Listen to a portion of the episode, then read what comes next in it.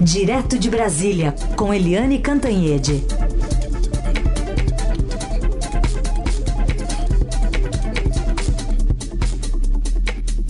Oi, Eliane, bom dia. Bom dia, Raíssa Carolina, ouvintes. Bom dia, Eliane. Bom, a gente começa falando justamente sobre esse julgamento de um recurso do ex-presidente Lula, no caso do sítio de Atibaia. Está marcado, inclusive, para começar agora, às 9 horas da manhã, lá no TRF-4, o Tribunal de Porto Alegre. É um dia de fortes emoções, porque tem bastante coisa em jogo, né? Olha, hoje é um dia que... Puxa vida, a gente tem muita coisa, a gente poderia ficar aqui horas conversando com os nossos ouvintes, porque muita coisa acontecendo.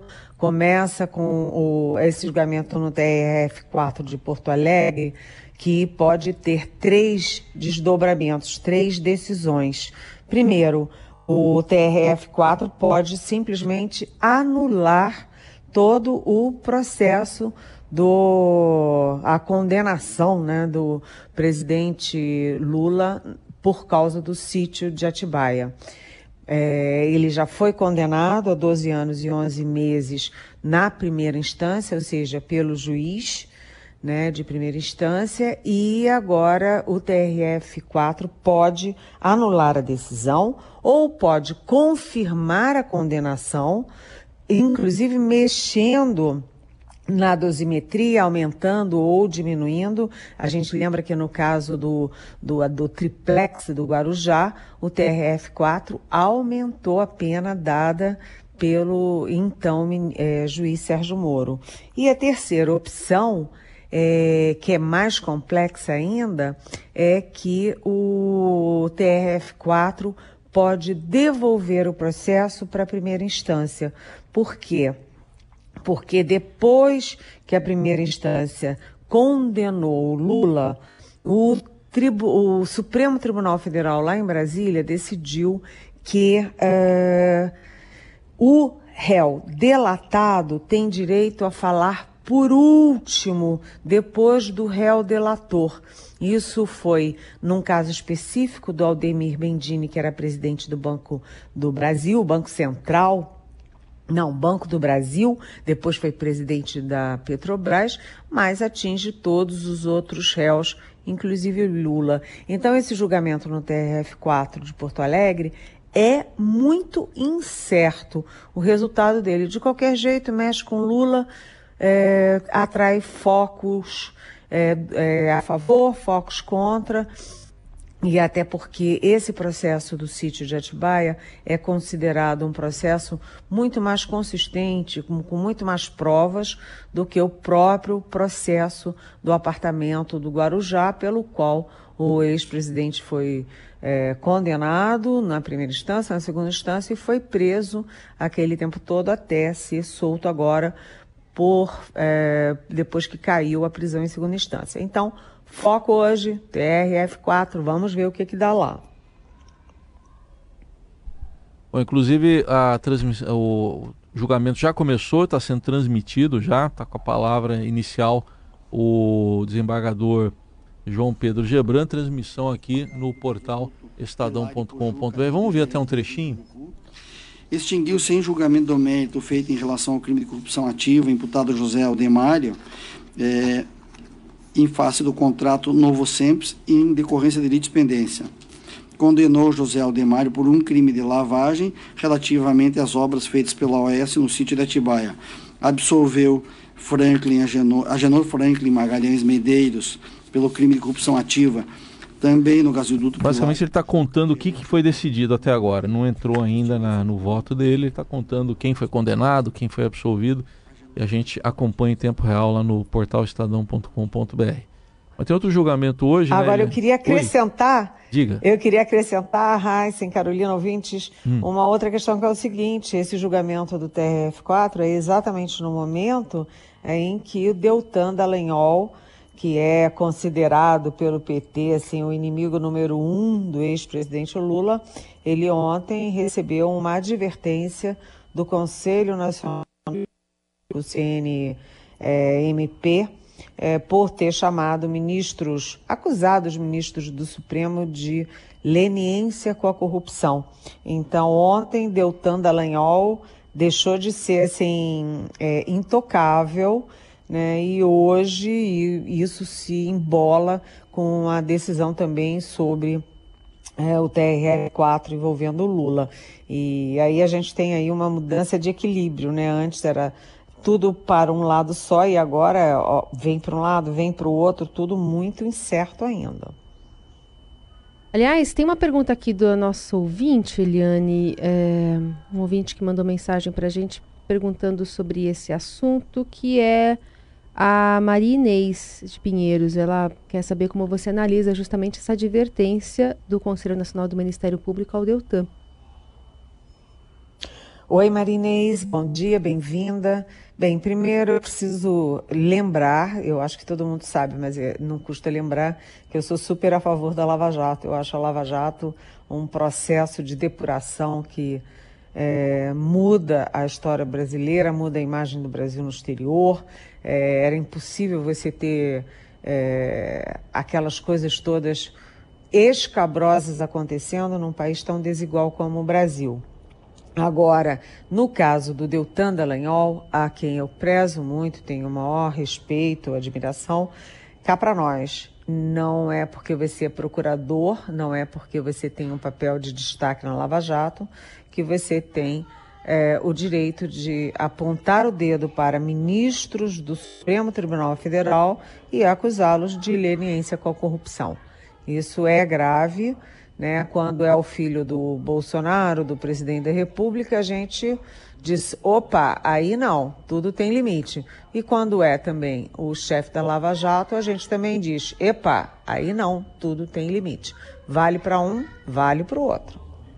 Tá certo, então. Vamos lá, então, para outro assunto do judiciário do dia, que é o julgamento do STF sobre o uso de dados fiscais, né, compartilhados por órgãos de controle com investigações. Está 1-1 o placar e hoje será retomado o julgamento, né, Eliane, lá no Supremo. Hoje só tem dois votos. Teve o voto do Dias Toffoli, o voto em javanês, né, que ninguém entendeu nada, mas que criava vários empecilhos, várias restrições para o compartilhamento de dados, tanto da Receita quanto do UIF, da UIF, que é o antigo COAF, Público e Polícia Federal, e tem o voto do Alexandre de Moraes, que, ao contrário, libera o fluxo de informações entre os órgãos de controle e os órgãos de investigação. Faltam 9 votos ainda, ou seja, ele teve de 4 a 5 horas. O do Alexandre de Moraes também tomou uma sessão inteira. Se forem tão longos, não acaba tão cedo, mas se forem votos mais curtos, pode ser até que acabe hoje, mas o fato é que faltam 9 votos com uma tendência clara de favorecer a liberação de dados, o compartilhamento de dados entre os órgãos de controle e os órgãos de investigação, o que, aliás, é meio óbvio, né, que tem que ser. Uma crítica vinda do Supremo Tribunal Federal, né, envolvendo o ministro da Economia, Paulo Guedes, na fala sobre um AI-5. Aliás, o mercado reagiu bem rapidamente a essa afirmação, né, Eliane? Pois é, Carolina. Você sabe que o Paulo Guedes, todo mundo sempre diz, nesse ano tão conturbado, o primeiro ano do governo Jair Bolsonaro, a gente sempre diz, olha, Bolsonaro fala um monte de coisas assim chocantes até, de meio ambiente, direitos humanos, bala, etc.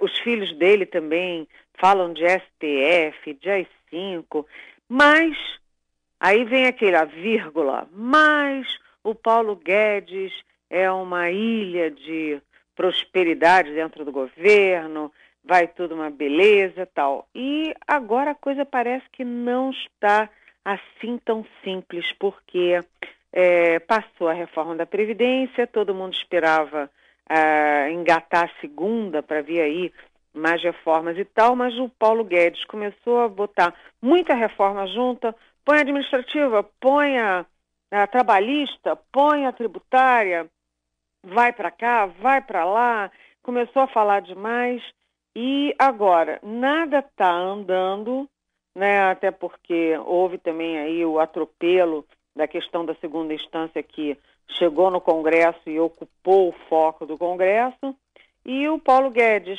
ele deu uma declaração muito confusa sobre câmbio, depois falou essa história do AI-5, né?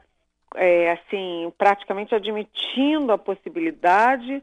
Então, o STF reage, o próprio presidente do STF, o Toffoli, empurrado pelos colegas, reagiu, o presidente da Câmara, o Rodrigo Maia, reage, né? A sociedade reage, os investidores reagem. Aí você junta a questão do AI-5, a questão política, com a questão do câmbio, a frase dele sobre o câmbio, que é, enfim, pressiona também o mercado, e aí o dólar bate em 4,24 e nas casas de câmbio já está pertinho, bem pertinho de 4,50.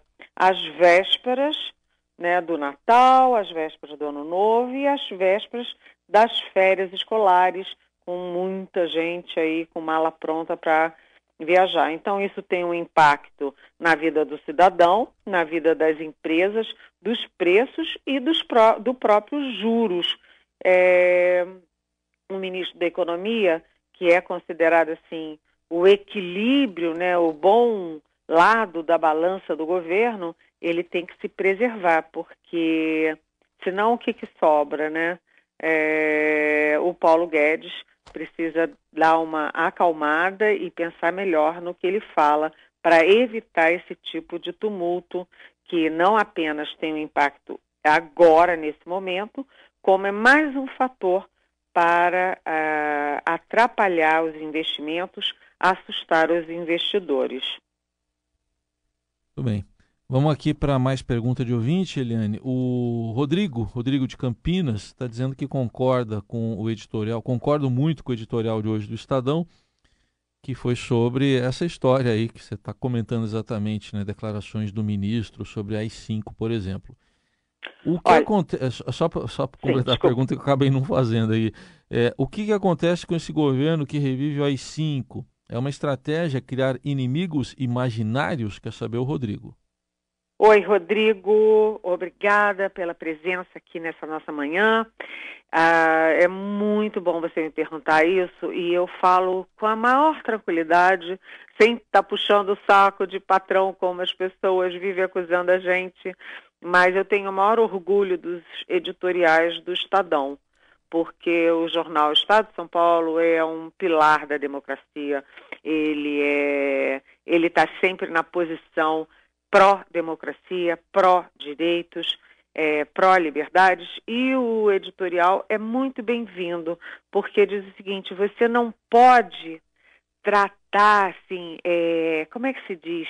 Você não pode transformar numa coisa rotineira, banal, defender o AI-5, que é um ato de exceção e que foi um instrumento mais drástico, mais nocivo, mais sanguinário da ditadura militar. Foi aquele que possibilitou fechar o Congresso, perseguir os ministros do Supremo, sair prendendo todo mundo, demitindo todo mundo. Ou seja, não dá para você falar com esta facilidade com que o filho do presidente da República fala, com que o ministro da Economia fala sobre a AI-5. Eu vejo aí nas redes sociais algumas pessoas dizendo: ah, o ministro não falou nada, ele fez só uma referência.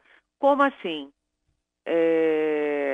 A AI-5, a AI-5 é para você esquecer, você enterrar, e você lembrar para a história como um péssimo momento da história.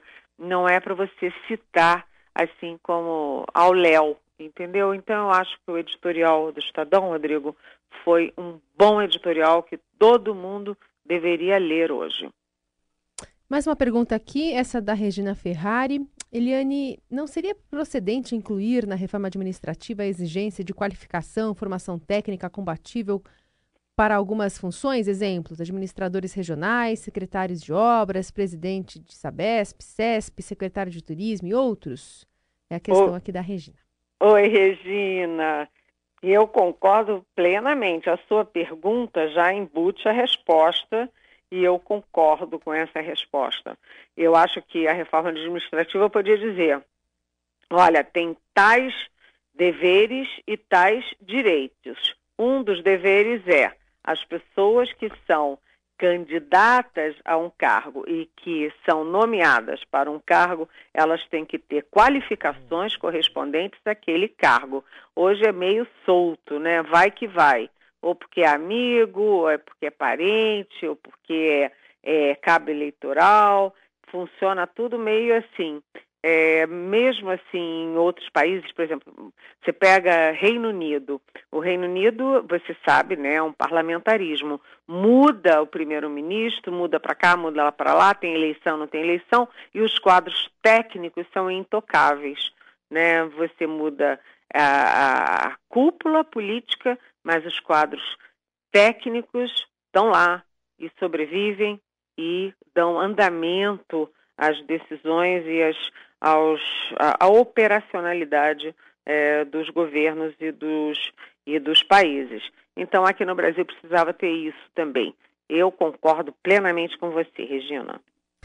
E se você também quiser mandar uma pergunta para Eliane Cantanhede, use a hashtag Pergunte para Eliane nas redes sociais, ou então o nosso WhatsApp é o 994811777. Lembrando que essa participação da Eliane aqui todos os dias também está disponível no podcast, que é o Pergunte para Eliane, também em qualquer plataforma de streaming ou seu agregador preferido de podcast.